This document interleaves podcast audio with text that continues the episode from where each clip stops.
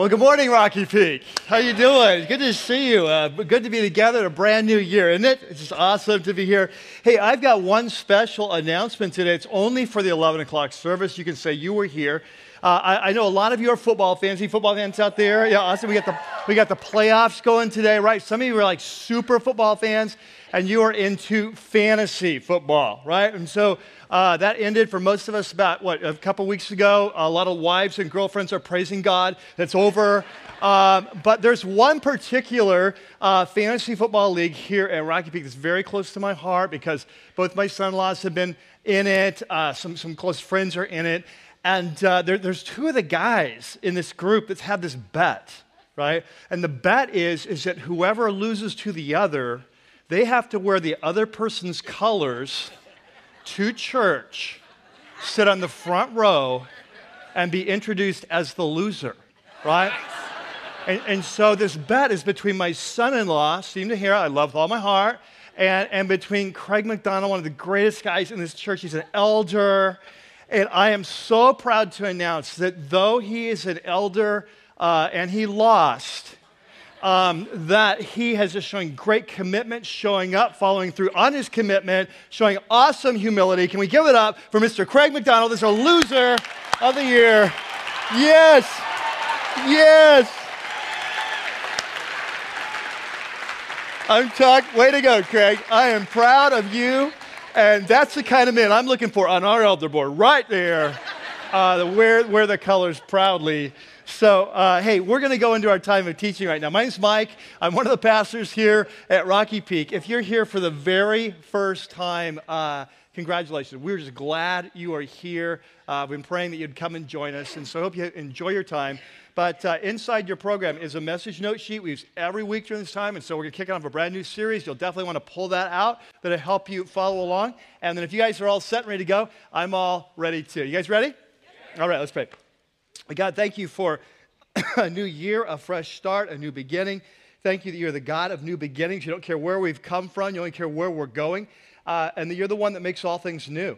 And so today, as we uh, jump in this brand new series, uh, we pray as we start this new year together, it would truly be a day of new beginnings for us, and we pray this in Christ's name. Amen. Well, today we are starting this new series that's called Jesus the King. And, and this is a series about the life and teaching of Jesus as told, the story is told, through a, a man, one of the early uh, great leaders of the early movement of Jesus, a man named Mark. And so, what I want to do today is start off by talking just a little bit about this Gospel of Mark. it's one of the most amazing documents in human history, most influential documents. And I want to spend just a few minutes there talking about Mark before we launch into starting his gospel. And so, if you have a note sheet open there, it says uh, Jesus the King, the Gospel of Mark. And let's jump in. I want to give you. I want to give you just uh, uh, three reasons I love the Gospel of Mark. Um, early on in my Christian journey, Mark was the first gospel I really spent a lot of time in uh, studying in a systematic way. And uh, I love this gospel for at least three reasons, probably more, but at least three. I want to give them to you real quick, all right? So there, there's not a place in your note sheet in order to like, you know, fill in the blanks or anything. So let me just give you some key words. So if you're a note taker, key word, and then we'll, we'll jump in. Uh, the, the first word that, that comes to mind here is early, or earliest, um, or first, something like that. Uh, according to most, uh, most biblical scholars, believe that the Gospel of Mark was the very first document in human history that we have today that describes the life and teaching of Jesus. Uh, we'll talk about this more later, but, but written about year 65 AD, uh, about 30 years, 35 years after the life of Jesus, while eyewitnesses are still abounding. Uh, the, the first document in history about Jesus. So that when you're reading the Gospel of Mark, you're, you're reading the first document in human history about the coming of Jesus, like front row seats, when the movement of Jesus was very young.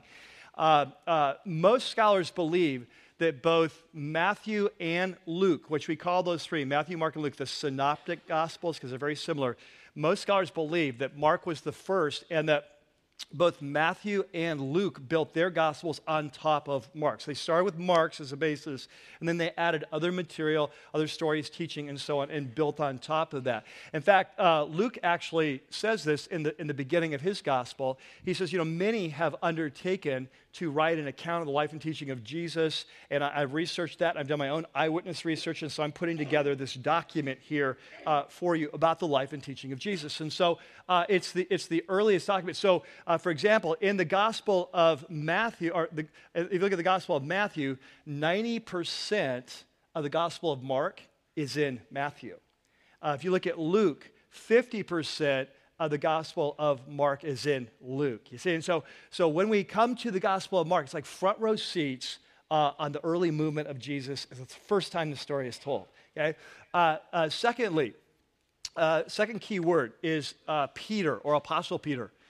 Uh, there's really good evidence that that the Gospel of Mark is based on the life and experiences uh, firsthand experiences of the Apostle Peter, who is, of course, the leader of the band of brothers that Jesus called his 12 disciples, these men who are called to travel with him and lead his movement. Um, for example, in the year 125 AD, uh, that we have testimony of one of the early church leaders called the early church father. He was a man named Papias or Papias uh, from the, he was bishop uh, head of the whole church in the, the major city of Hier- Hierapolis in like modern day Turkey. And, uh, and he, he talks about Mark's close relationship with Peter and how, how P- Mark's gospel is based on his, the teaching of Peter.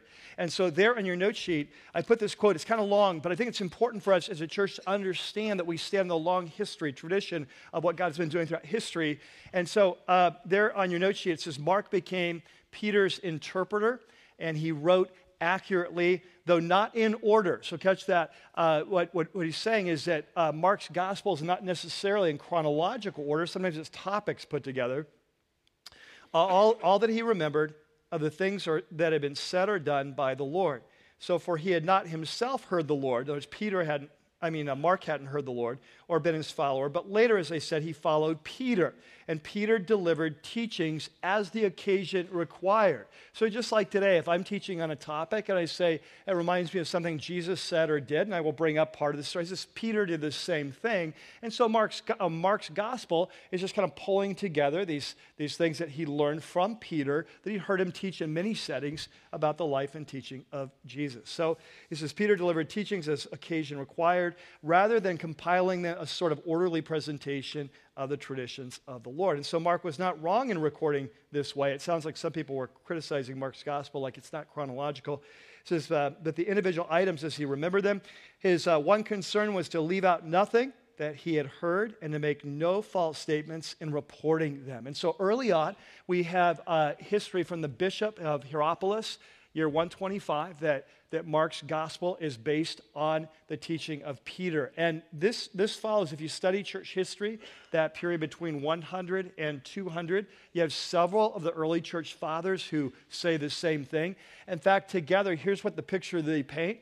They'll say that, that Mark wrote the gospel. He wrote it uh, right about the time of Peter's death, either right before or right after. They'll, they'll disagree on that, which we know was about mid 60s AD. And so that's how we can date it. And, and so that it was written in Rome. It's written to Christ's followers to help them understand not only who Jesus is, but what it means to follow them. So it's kind of a manual of Christian living.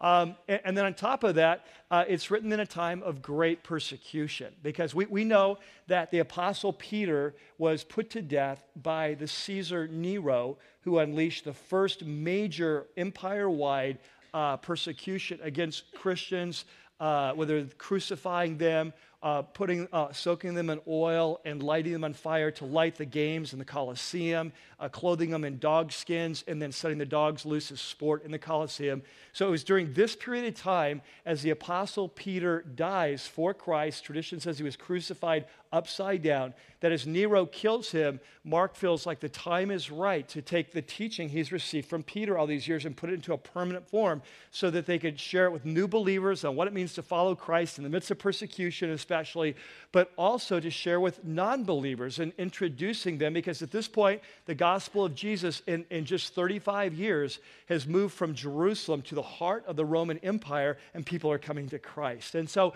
so what I want you to catch is that when we're reading the, the, the, the Gospel of Mark, it's not only the earliest document, but it's the document coming through the eyes of Peter, the leader of the apostles, when the movement of Jesus was very young and fresh. And uh, let me do a quick sidebar on this. This is important because uh, uh, every year you're going to have articles in the newspaper, a Time magazine uh, article, a Discovery Channel show that's going to argue that the gospels that we have in the New Testament are not really the earliest gospels, that they were really written later, they were produced by the church for propaganda purposes, that the true story of Jesus was lost or, or really hidden by these church councils. And so you'll have things like the Da Vinci Code or these kind of things that come out. Hey, the true story of Jesus is told by these other gospels the Gospel of Thomas, the Gospel of Peter, uh, and, and, and that that's the true story. And Jesus was married to Mary Magdalene. And you hear this kind of stuff, right?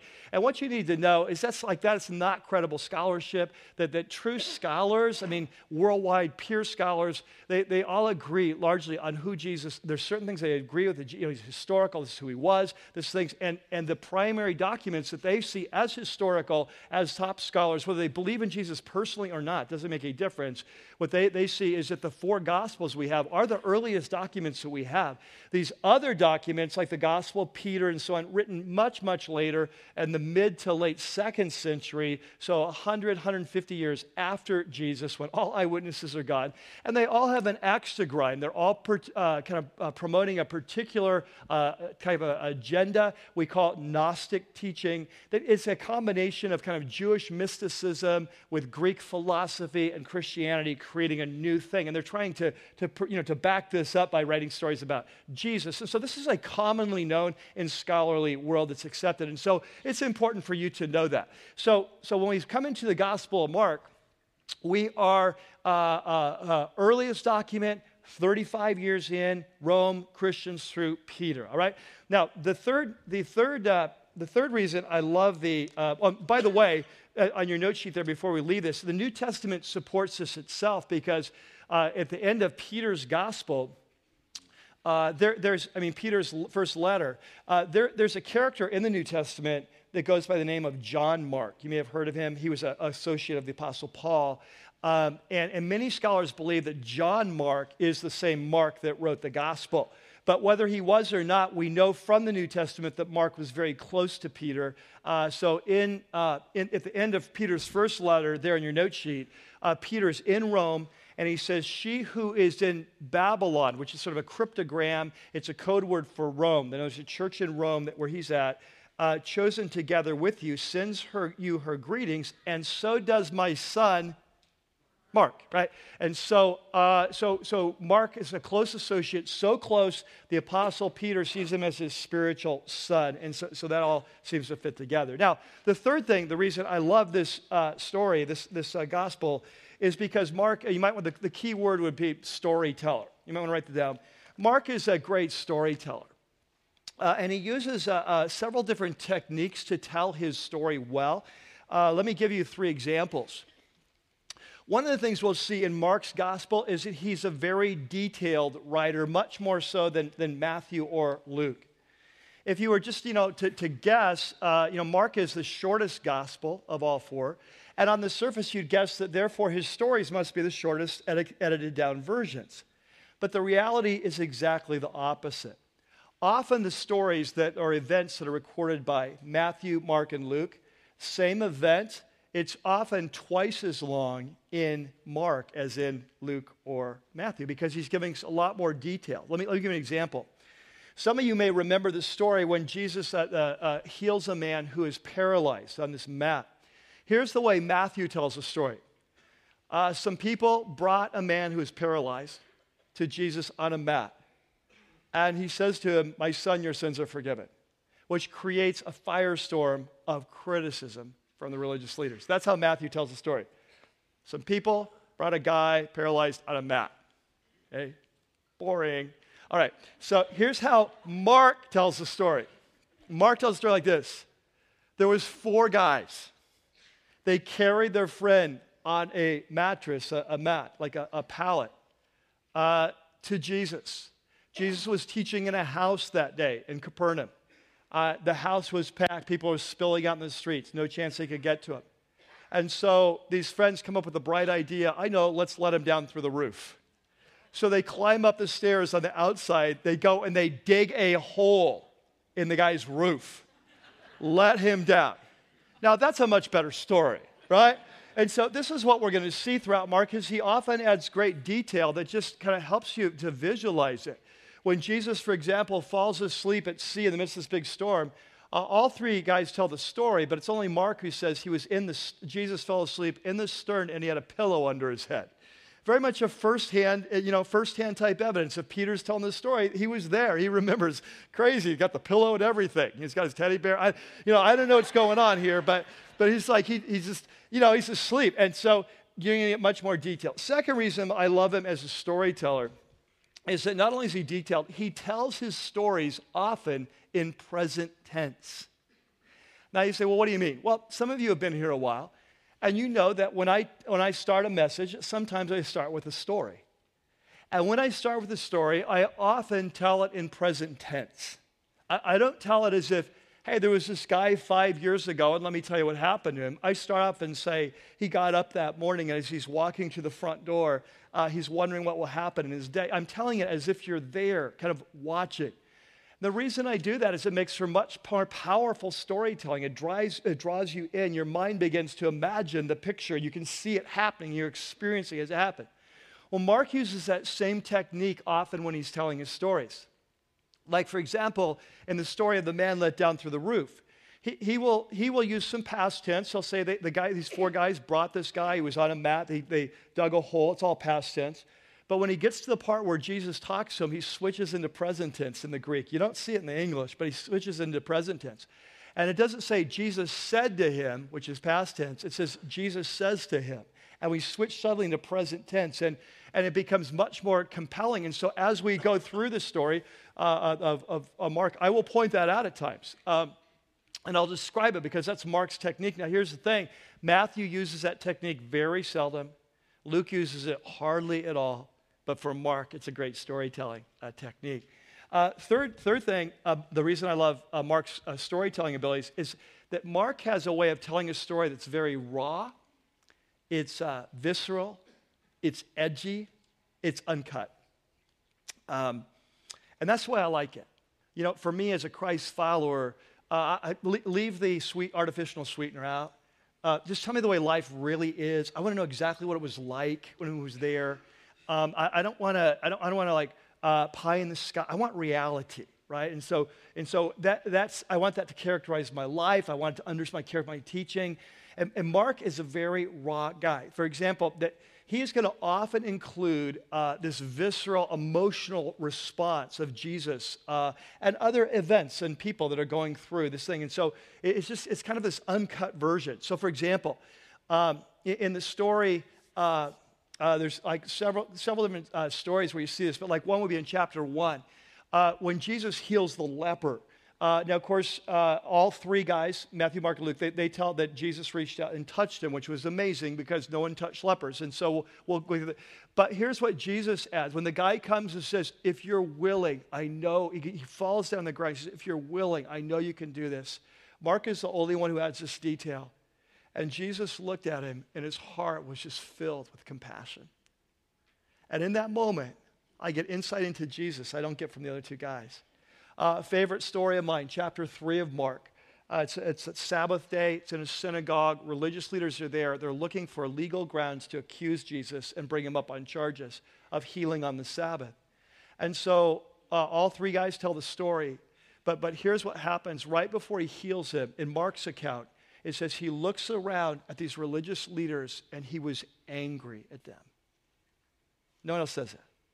I love that because it helps me to understand there's certain things that really tick Jesus off, right? And, and otherwise, I'd have to wait till Revelation when he's coming back with a sword in his mouth to, to figure that out.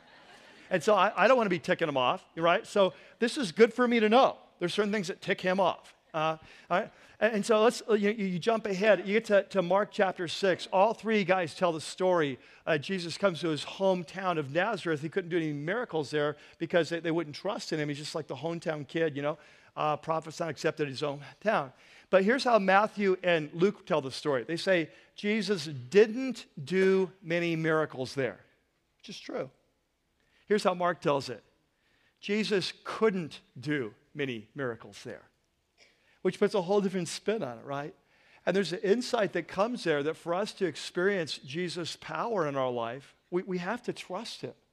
And so it's almost like Matthew and Luke go, you know what, there could be misunderstanding with the way Mark put that. And so we're just going to clean it up and say instead of he couldn't do, we're going to say he didn't do because we don't want to like make it like Jesus can't do certain things. Or, you know, that kind of, I want to clean up. So they're both true.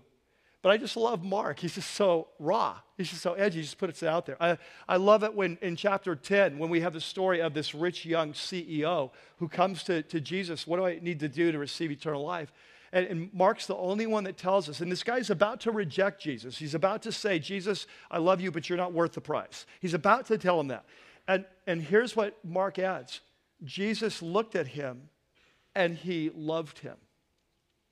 And so what you're getting is just this visceral, raw, kind of edgy, uncut look to, to the, the story. And so, so when, you, when you come to the Gospel of Mark, let's kind of sum it up. When we come to the Gospel of Mark, uh, we're coming to the first document in human history about Jesus Christ, written early in the, in the movement of Jesus, while eyewitnesses are, are all around written at the heart of the Roman Empire, uh, written as a manual for Christian living to understand what it looks like to follow Christ for believers, written as an evangelistic tool to introduce non believers to Jesus. And what we're going to do in this series is we got front row seats uh, from Mark, the master teller, storyteller, as we sit around and as he tells us, here's what I learned from Peter about who Jesus is and why he came and what it means to follow him. And that's the journey that we're about to embark on. Now, it's funny because uh, early on in this series, as, uh, early on when I was thinking of this series, it was many months ago, I felt like God was putting it in my heart that this was to be our series to start the new year with. And it's funny for me, like when it comes to series, I never feel like I choose them. I just feel like something is chosen for us, that this is what we're supposed to do. And I never know how long they're going to last either. And so when I first started thinking about this study of Mark, uh, my first thought was it would be awesome if it was like maybe 12, 15 uh, uh, messages. Don't cover all, the ch- all of the chapters. Don't cover every incident. You know, we'll just, you know, just kind of hit the high points and, and, and then we'll be done by Easter and we'll be ready for something. And that's kind of my thought. And so, uh, but of course, as I sit down to write, I don't really have a whole lot of control. I just kind of see what starts happening there. Like, what, what God, what do you have? And, and here's what I know uh, that uh, this week I started working on the 10th message in this series, and it's in the middle of chapter 2.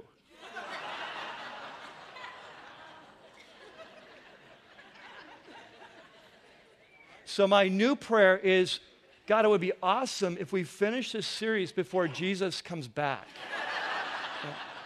Um, so today, we're going to be jumping in, and, and there on the next on your note sheet, it says the story starts the first sentence.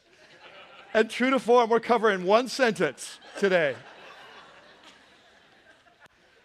But what I want you to do with me now, I want you to do something special. This is not, we're closing in prayer now, but I want you to stand with me. Would you stand with me? Because I'm telling you, this has happened to me last night. It wasn't in my notes or anything. But it was just a sense during worship last night that we stand on the verge of an amazing uh, adventure. That we stand today as a body of Christ followers, people who love Jesus Christ, come under his leadership. And we're about to read the very first document in human history that we have about the person of Jesus Christ. And, and, so, with that, we're standing with believers down through the age. This is one of the most important documents in human history. This document rocked the world. The world has never been the same. And we stand today as Christ followers to start that journey that believers have taken for the last 2,100 years. And I want to read with you just this very opening sentence. And I, I want you just to listen to it. It's what we're covering today, just the very first sentence, uh, verse 1 as Mark says, he says, the beginning of the gospel about Jesus Christ, the Son of God. Will you pray with me? Lord, as we begin this journey about the beginning of the gospel of Jesus Christ, the Son of God, and as today we delve into what first century people in the Roman Empire would have heard with the very simple introduction. We pray you open our eyes in a fresh way to who Jesus is, why he's come, and what it means to follow him. And we pray that today would be a new beginning in our life as we launch this new year together. We pray this in Christ's name. Amen. Okay, go ahead and have a seat. All right, yeah, we're ready to go. All right, so so there, there's the first. You know, pull your Bibles out now. Uh, uh, Mark one one, uh, the beginning of the gospel of Jesus Christ. If you're really bright, you might have that, uh, and so you don't need to look at your Bible. But that's what we're covering. And, and here's what I want to do. If you read that uh, today, for many of us, it seems like a very simple statement, no big deal, simple introduction, almost like a title of the book. Uh, and that's true. But if we could kind of rewind the clock and go back to 65 AD, we're in the, we're in the city of Rome. We are either a new Christ follower who, who wants to learn about Jesus, or, or we're, we're just checking out Jesus. We're not sure if we want to follow or, or not. And, and as we read that opening sentence, can I tell you something? It would be like emotional fireworks going off, it would be like a, a cannon shot over the bow of, of, of the boat of your life that with his opening sentence, uh, Mark sends a message that something big is about to happen, something epic is about to happen, and, and we don't catch it because we're, we're not back there. The words don't have the same meaning for us they had for them. And so, what I want to do is, I want to take these, uh, this, this one sentence and break it down into three phrases. And I want to come back and talk about what they would have heard, not what we would have heard, what they would have heard as first century uh, uh, citizens of Rome or members of uh, uh, people who lived in Rome, what they would have heard. And so, there in your note sheet, you have this section about the one sentence. And uh, the story starts, the first sentence. And what I want to do is you'll see there's three spots there for three phrases. So let's jump in. Let's go back in time. Let's hear it as they would have. The first, the first phrase is the beginning of the gospel. Now, uh, the word beginning, we'll come back to that later, but I want to focus on this word gospel. For those of us who are longtime Christ followers, uh, even if you're even if like this is the first time you've ever been to church in your life, which by the way, if that's true, welcome. We're so glad you're here. We've been waiting for you. Uh, so uh, if, but whether you're kind of long time at this or brand new at this, chances are you're familiar with the word gospel. It's part of our culture. And, and you may think in terms of Jesus or Christianity or the cross or the plan of salvation or a certain type of music. Uh, you know, but there's something that, uh, but by and large, when we hear the word gospel, we think religious, right? There's some kind of religious connotation. Here's what I want you to catch. In the first century, if you heard the word gospel, you would not think religious at all. It had nothing to do, for, for maybe in small cases, but overall, it was a secular term. And so I want to break this down. And we talked about this a little bit a couple series ago in the assignment. But I want to come back, recap, and for those of you who are new, kind of bring up to speed. So let's just break down the word, all right? So the, the word in Greek is really made up of, of a prefix and a noun. And so if you're taking notes, so I'll give you the, the spelling. The, the, the prefix are just two letters, the letter E and U. It's pronounced U. And, and it's a prefix that means good. And so it's still, as we see it today, in the English language. Uh, for example, uh, we go to a funeral or a memorial service and you hear a eulogy. What's a eulogy? It's about where you say really good and nice things about someone who may not have been. Right? It's a eulogy. Um, we have the word euphemism. What's a euphemism? It's where you make sound something that doesn't sound so good, make it sound better. So a trash collector becomes a sanitation engineer. Right? So that's a euphemism. So the first word means you. Okay, good. The second word is the word angelion. And so let me let me spell that for you. A N G E L I O N. Angelion in Greek means a message, an announcement. Uh, it's where we get our word angel from because angels are often messengers. You put them together, the word is you, angelion. And, and it, what it was, it means a good message, good news, good announcement. But like I said, nothing religious. Uh, there's a small exception I won't go into now. But they're, they're, for the most part, Roman Empire, you're not going to hear religious. what you're going to think of is just good. It's a, it's a general secular term. So, what is the euangelion? Could be the euangelion of a new birth. You just had a baby. It's a birth announcement. It could be a wedding announcement, euangelion of a new wedding. Could be a, a, a could be uh, there's a sale on at Vons on anchovies. Okay. Now it wouldn't be Vons; they'd call it John's back then. Uh, but um, but that's a, a, literal example. A little ex- we know from history a little example. The euangelion anchovies are sale in the market. Okay, so, so it's not a, a, a, Christian term, not a spiritual term, it's just a term. But there's one way uh, usage that was associated with was very powerful. The word euangelion was often associated with good news, a major announcement about the empire of Rome or about the emperor of Rome, okay, about the kingdom of Rome. So remember, in the ancient time when the, when the Bible was, when the, the church was born, uh, remember, Caesar was seen as a god. There were temples to Caesar. You would go and burn incense to Caesar as an act of worship. When you burned incense, you would say, Caesar is Lord. Uh, one of the, the, the, first of Caesar that was seen as a god was named Augustus. He was the one who was, who was there when Jesus was born in, in power. And Augustus, one of his titles was the Savior of the world. All right? So, so do, do you get this? When you're in Rome, and you hear the word euangelion, you don't think Jesus, you don't think Christianity, you don't think spiritual life, you think empire. You think major announcement. So, what would happen in Rome, like when a new Caesar was born, a euangelion would be sent out, a messengers would be sent out throughout the empire with the good news. A new Savior has come. You see, this new Caesar. When, when, when the Caesar would ascend to the throne, a euangelion would be sent out that the, they have a new Caesar over the kingdom. Uh, that, that when, they, when, the, uh, when they would have a major victory, maybe they conquer Gaul or France or something, a euangelion. You follow this? With, it's a very secular term. It's associated. So here's what I want you to catch.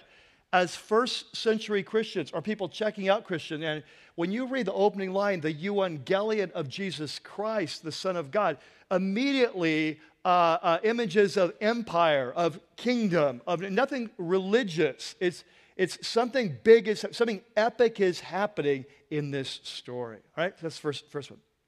Second phrase is the phrase Jesus Christ. Now, just like with gospel, this is a word we're familiar with, the name Jesus Christ. Uh, you've never been to church, uh, uh, brand new Christian. You know, if you're in our culture, you're going to hear, if nothing else, you're going to hear it a curse word often, right? So, Jesus Christ, well known name. But here's what we've been learning the last, you know, we've mentioned this several times. So the first word is a name, the second word is a title. So let's talk about the name. Let's talk about the name Jesus and what a first century Jew would hear with the name Jesus. Uh, Jesus, or in Hebrew, the name is Yeshua, was a very popular name in Palestine at the time of Christ. Uh, I remember I was really surprised with this. Like when I first started reading the Roman historian as a Jewish Roman historian named Josephus, who wrote in the first century at the time of general timeline of Christ. He, he talks a lot about the nation of Israel. He helps us understand what the culture was like there. And, and I was just blown away because there was all these Jesuses running around. You know, this Jesus, that Jesus. And you begin to understand that's why we call him Jesus of Nazareth, because there's a lot of other Jesuses. You know, there was Jesus from Bonzel, there was Jesus, you know, all these different places. So, so Jesus was a common name, but it was an important name. And it was an important name because in Hebrew, the name Yeshua is the name of a, a very important leader in Jewish history that was the leader that led the nation of Israel into the promised land. Okay? We know him as what? Yeah, Joshua. Okay? So Yeshua equals Joshua equals Jesus. All the same, right? And then the name Joshua, guess what it means? It means Yahweh is salvation. That's what it means. And so in the Old Testament, God leads the nation of Israel in the promised land. Yahweh is salvation, is leading the way. Uh, in the Old Testament, the prophets predicted that one day Yahweh would come back to the nation, rescue them from their enemies, and, and usher in this golden age, the kingdom of God. Yahweh would come and do that. Okay? And so now we have the main character coming on the scene of this euangelion, this empire story, this Star Wars, you know, kind of thing. And, and, and so, and what's the name of the main character? Yahweh is salvation. Something big is happening. That's what you would have heard. The second name is not really a name at all. His, the second part of the title is, is Christ. And we've, I've mentioned this recently, but you know, Christ is not Jesus' last name. It's like you go to, you know, your driver's license. You know, you get pulled, Jesus gets pulled over. First name Jesus, last name Christ. It's, the, the name Christ is a title. The name Christ is the equivalent in Greek of the Old Testament word Messiah. So in the Old Testament, God had promised that one day a great king would come from the line of David who would usher in this new era, the human race, new heavens, new earth, the kingdom of God on earth. And, and God had promised that. And, and so the kings of Israel, when you would become a king, they would anoint you with oil.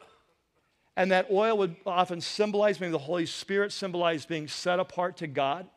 And so you were the representative of the nation. You were the anointed one as the king. And so what developed over time was this understanding that one day when the great king came, he would be the ultimate anointed one. And so that's where we get the term Messiah from. When you move into Greek, in Greek, the word Christos means anointed one. So Christos equals Messiah. So Hebrew, Mashiach, Greek, Christos, same deal. They both mean the anointed one, which means the king. Okay, the king. And so if you're first century Rome, we've just told you a lot, haven't we? There's a euangelion, an epic story, epic good news. Something big is happening. Yahweh is salvation, who is the promised king of Israel that will usher in the golden age. That's what the story is about the coming of the king, which is why we get the, the name of this series, uh, King Jesus. All right, the third, the third phrase. The third phrase is in some ways the most powerful, most important. It's Son of God. Now, if you were living in first century Israel, or if you're a Jewish person in Rome, that the name Son of God would not be a new thought to you. Because one of the titles for the Messiah was Son of God. And this had a long history. Uh, when the nation of Israel came out of Egypt, God sent Moses down to Pharaoh and he said, Tell Pharaoh to let my son go. Uh, the nation of Israel was called the Son of God. And then if you move forward in time, when King David comes, there's this prophecy that out of David's line, this great king is going to come who will rule forever. And then God says, I will be a father to him, and he will be a son. And so there becomes this thing that the, the, the Israel is the son of God. The king of Israel becomes the son of God. When the ultimate king of Israel, he'll become the ultimate son of God.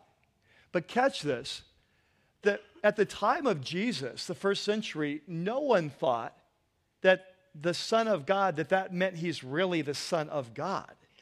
Like, that he's like made out of God stuff.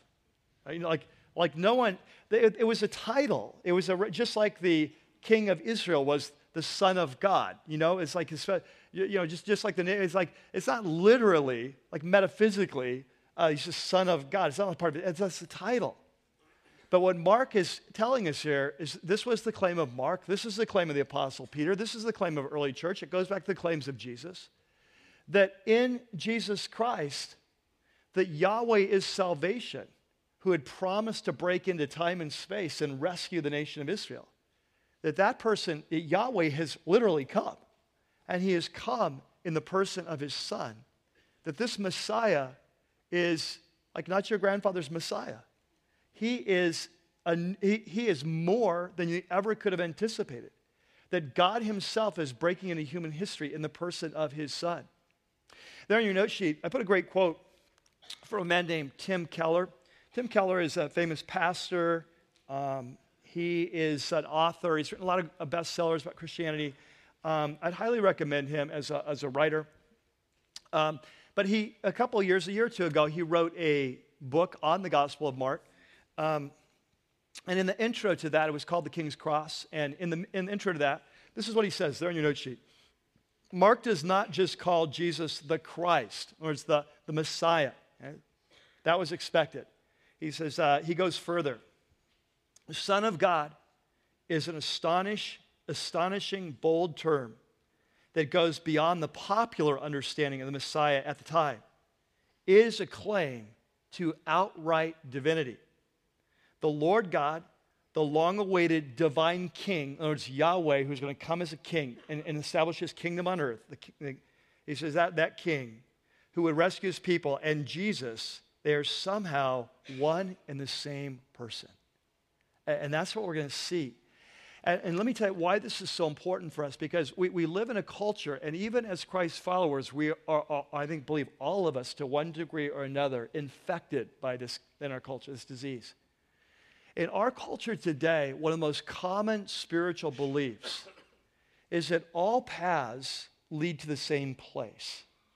And then when it comes to God, it doesn't really matter what you believe, whether, whether you're into Islam or uh, Hinduism or Buddhism or New Age or Christianity or It doesn't really matter. Mormonism. It doesn't really matter what you're in. As long as you're sincere, uh, it's going to work. And as long as it works for you, that it's all good because th- these are really all just saying the same thing and describing the same reality with different names.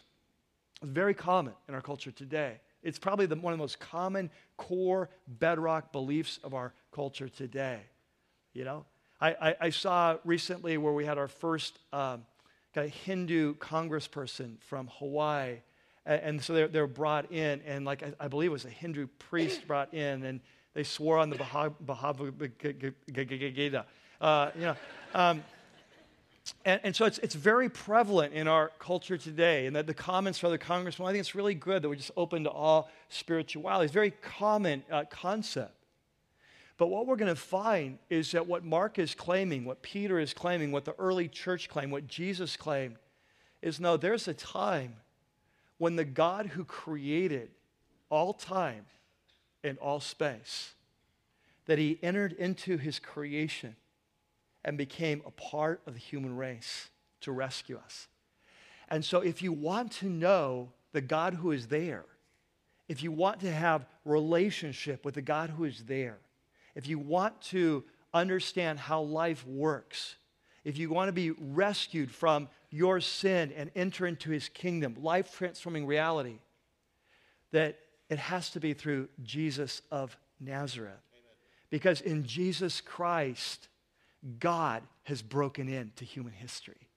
And so as we go through this study, we're, we're not just watching the Son of David, we're watching the Son of God.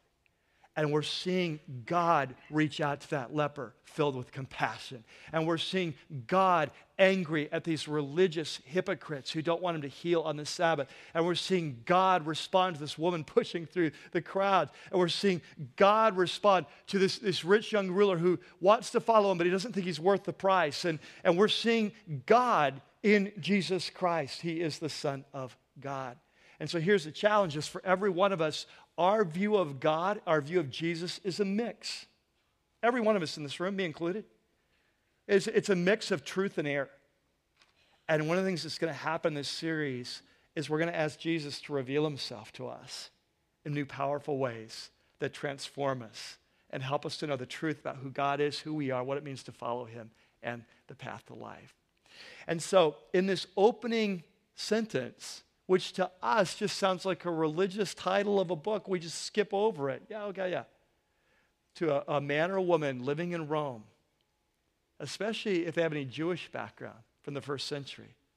This simple title, the Evangelion of Jesu Christos, the huiou to, to Theou. They hear those words, and it is, it is powerful. Something big is happening. You know, you know, Star Wars, starts off with that, you know, once in a long, you know, you're like, you know, something epic is about to happen here, once in a galaxy long, long ago, or what. Like, that's what the impact it would have on them. Something big is happening. Something amazing claim is going to happen. And men and women, that's the journey we're going to be on this, this year until Jesus comes back.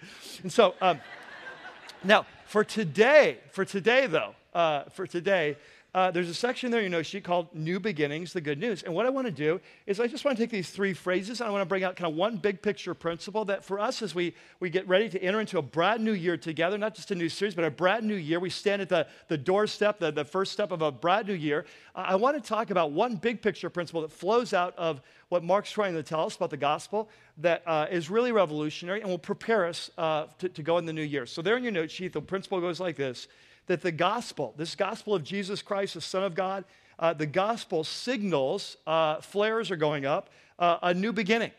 Uh, the gospel of Je- uh, the gospel signals a new beginning. Now, I mean this in a couple ways. First of all, uh, what Mark is telling us, the euangelion, uh, is something big is about to happen. Uh, God, uh, Yahweh is salvation, is about to break into human history. The Son of God's coming, and life is never going to be the same. He's going to bring his new kingdom, this new Christ, this new king is breaking in, and life will never be the same for planet Earth. And that's the truth. If you look at it historically, the, the coming of Jesus changed everything for, for, uh, for, for the human race, right? So, uh, so telling something big is happening that's going to lead to the restoration of the kingdom that's coming to all things being uh, come together. Uh, but he's also telling us that, that this is a, a beginning for anyone who follows this new king. This is going to be the message that we see in Mark is that for any man or woman who decides to believe and trust in this Jesus Messiah character, that it's a new beginning in, in their life. It's, it's like the start of a whole new life for them. Something you don't see as clearly in English, but it becomes very clear and important in Greek, is that if you, if you have your Bibles open, most of you don't, right? But if you have your Bibles open, look, look at Mark 1 1. What's the very first word that you see? the. Very good. Last night took a long time. Uh, I said it's not duh, it's the. Uh, but anyway, so yeah, good. You're on the ball. So the very first word is the. Well, in the first, in, in the Greek, uh, it's not the word the. Uh, there is no word the in the New Testament, in, in, the, in uh, not the Testament, in, in this verse. There's no the beginning. In Greek, it's the word arche, and it's the word that means beginning. And so the very first word, if you read this in Greek, is, you see, is arche, beginning. And many scholars believe that Mark is sending a very special message. Because how does the story of the human race begin? Back in Genesis. In the beginning. And then everything was went south. and now Mark is telling the evangelion of a new beginning. That with the coming of the king, something new is breaking into human history. And this is what you find in the Gospel of Mark as he tells the story of Jesus. And by the way, you know, we, we'll, I'll refer to it as the Gospel of Mark because that's what we refer to it as now. But you do understand this that when Mark wrote this, there was no such thing as gospel in a literary sense. Like the, the, the, gospel wasn't a term, it was just euangelion, which meant good news. What happens, Mark writes his gospel, right? He writes the story of Jesus. His opening word is beginning the gospel. Then Matthew writes, Luke writes, John writes, and it just, it just kind of it just becomes popular way to talk about this short story about Jesus. And so, so I'll use that term, but just understand it. It wasn't like there was a gospel back then, like a, you know, like a parable or a short story or something like that. So, so when Mark tells us what you're going to see in the story of Jesus as he tells it, is that whenever a man or woman comes into contact with Jesus of Nazareth and decides to trust and follow him, that immediately it's a new beginning in their life every time. So, so for example, we're going to read about four commercial fishermen who come into contact with Jesus, believe, and follow. Their lives are never the same. We're going to read about a leper who was a reject from society that had the nerve to come to Jesus, even though he wasn't supposed to get within 50, 100 yards, whatever it was, and beg him to break the rules. Life changes. We're going to read about four men who've got a friend who let him down through the roof. And Jesus says this man doesn't heal him. He says, Your sins are forgiven. We're going to learn that Jesus, when he comes in contact with people, has the authority, the power to actually forgive sins, rewrite your life. We're going to learn that. Um, we're going to see, we're going to meet a woman who has been bleeding for 12 years, had a, a, a menstrual problem that wouldn't stop, it drained her life and energy away. She was a reject from her culture because you, you had the flow of blood, you had to stay away, you're unclean. For 12 years, spent all her money on a doctor, but she takes a risk. I'm going to fight my way to Jesus. I believe if I can just touch him, life will change. She was right. We're going to read about a young man who didn't follow Jesus, who wanted to follow Jesus, thought it was, but he thought the price was too high. Jesus wasn't worth it. A rich young ruler who comes and his life doesn't change because he won't trust and he won't believe. We'll read about a Roman centurion who's a hardened Roman officer overseeing the crucifixion, one of the cruelest and most visceral, gut wrenching experience you could ever oversee, torturing of a person. That's his job. And yet, when he meets Jesus, he's the first one in the Gospel of Mark who will realize really who Jesus is. He's the Son of God. His life will change. And what we're going to experience in this series is we're going to see person after person as they come under the influence of Jesus and choose to trust and follow him, their life changes. And it doesn't change it's just overnight, it changes. And you know what? It's the same today. When a man or woman comes to believe and trust in Jesus and begin to follow Jesus and surrender the reins of their life to Jesus, their life changes like that. Sometimes it's an overnight change, sometimes it's the start of a gradual change, but it changes. In fact, Later on in the New Testament, the Apostle Paul puts it this way if any person comes to Christ, he is a new creation. But it's not just true for people who come to Jesus the first time. I want you to catch this. The life of a Christ follower should be a life of a series of new beginnings. Because when you follow Jesus the King, he always has a new adventure. He always has a new assignment, sometimes tough ones. He's always got a new step to take.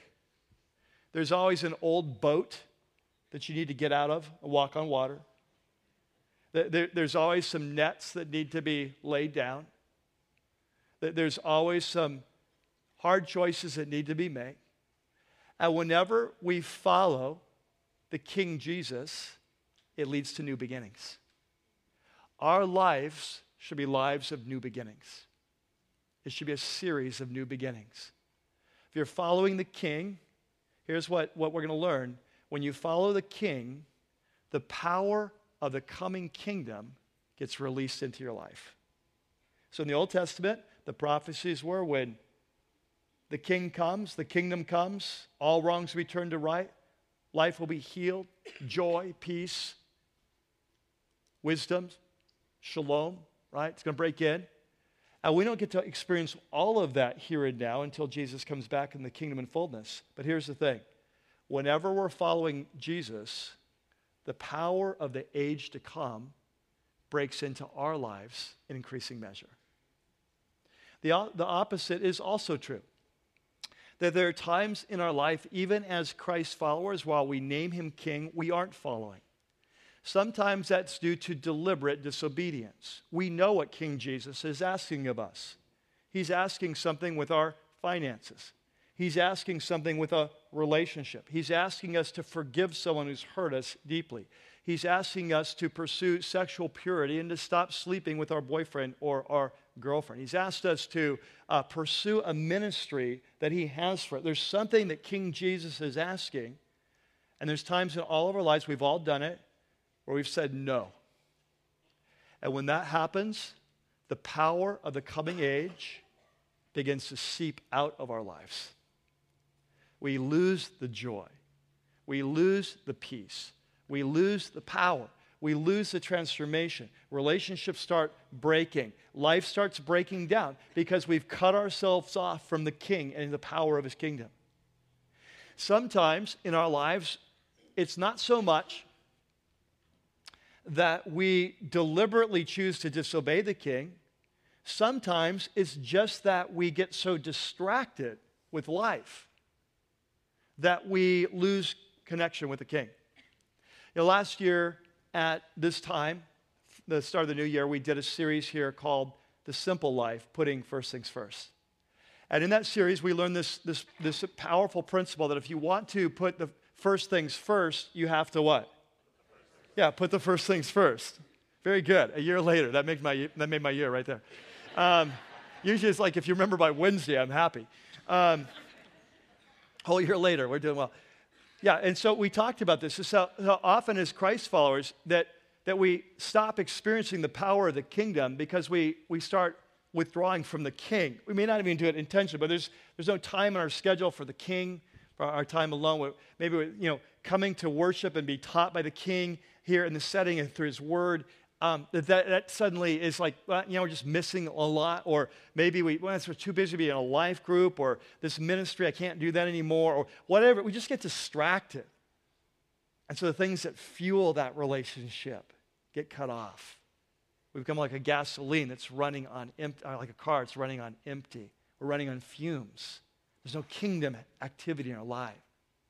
And so as we start this new year, I want to give you a chance to evaluate your relationship with the king. You know, some, some of you here are doing amazingly well. You are right on track. You're, you're under the leadership of the king. Um, and, and if that's the case, I just encourage you just to go before him and to continue to ask him for more. You know, one of the things that I pray for uh, pretty much m- most days that I pray, um, that I spend time with him alone, one of the things I, I just ask him is, God, I just want more. You know, I just want more. Would you take me deeper? You know, this morning before I came to church with Starbucks, just some prayer, prayer there. Got the headphones on, tune the world out. And my, my prayer, I'm writing them down in my, my journal. I'm just praying them, you know, fill me, um, shepherd me, lead me, love me, heal those parts of me that, that are broken. I don't even realize them yet. Jesus, I just, I just need you to shepherd me as you promised you you would. Take me deeper. And, and you may be here and your, your walk with God is good right now. It's just a, the start of a new year. It's a time for you to go before God and give Him this year and say, I, I want this to be a year of new beginnings. And so, right now, we're going to go into a time of communion together. And it's going to be a time of reflection. Here's what I'd say if you're here today and you're not yet a follower of Jesus, and you want to be part of his kingdom. You, you want to come under the leadership of your true king. You want to experience his forgiveness, his power, his spirit, your life. There's no better way than today to go to communion as we go around the room. We take the, the body uh, and blood, we, we, the elements that represent his body, his blood, his death for us that make the kingdom possible. There's no better way than than to, for you to go and say, Jesus, I want you as my king. And by, by, by taking your body, by, by drinking your blood, I, I want you in my life. I want you to be my true king. Would you come in and forgive me? Would you empower me? Would you change me? I come under your leader. No better way. If, if you're here today and you're walking well with God, take that communion. Find a quiet place around the room. Give this year to Him. Ask Him it's a year of, of, new beginnings. You'd hear his voice more clearly. You'd follow him more closely. It's a year of, of ongoing growth for you. Maybe you're here and you're deliberately disobedient. Then come to communion. Bow the knee to your king. Tell him you're sorry. Repent. Ask him back into your life to lead you again. Lay it down. Lay it down and, and feel the power of the kingdom energizing you again. And may, maybe you're here today and you're just a distracted person and you recognize it and you've gotten off track and there's other things that are just coming in your life. The worries of life are just, or the worries of life are just taking you away from the King. That you would come and meet with him today. Does that sound good? Just a time to be with the King and to ask him for a new beginning. You up for that? That's good. Let's stand together. I'm going to pray, and then we're going to go around the room to the different stations. And I just encourage you to find a place to stand, to pray. If you're here with a spouse, maybe you're going to pray together. Maybe it's a friend, pray together. Um, the one thing I would say is that if you're not yet a Christ follower, uh, I would encourage you find a place to pray or to think or whatever. But I would encourage you don't take communion because communion is really uh, it's a relationship symbol between us and our King. It doesn't really make sense to participate if you're not under His leadership yet. It'd be much more meaningful for you to wait until you truly come under his leadership. So let's pray. Lord, we, we come to you as Jesus Christ, the Son of God, the beginning of a new year, the beginning of the gospel in our lives in a fresh way, the good news, the coming of the King. We pray that you would meet us now, whatever our need. We pray for a new beginning and pray in the name of Christ, the Messiah, the Son of God. Amen.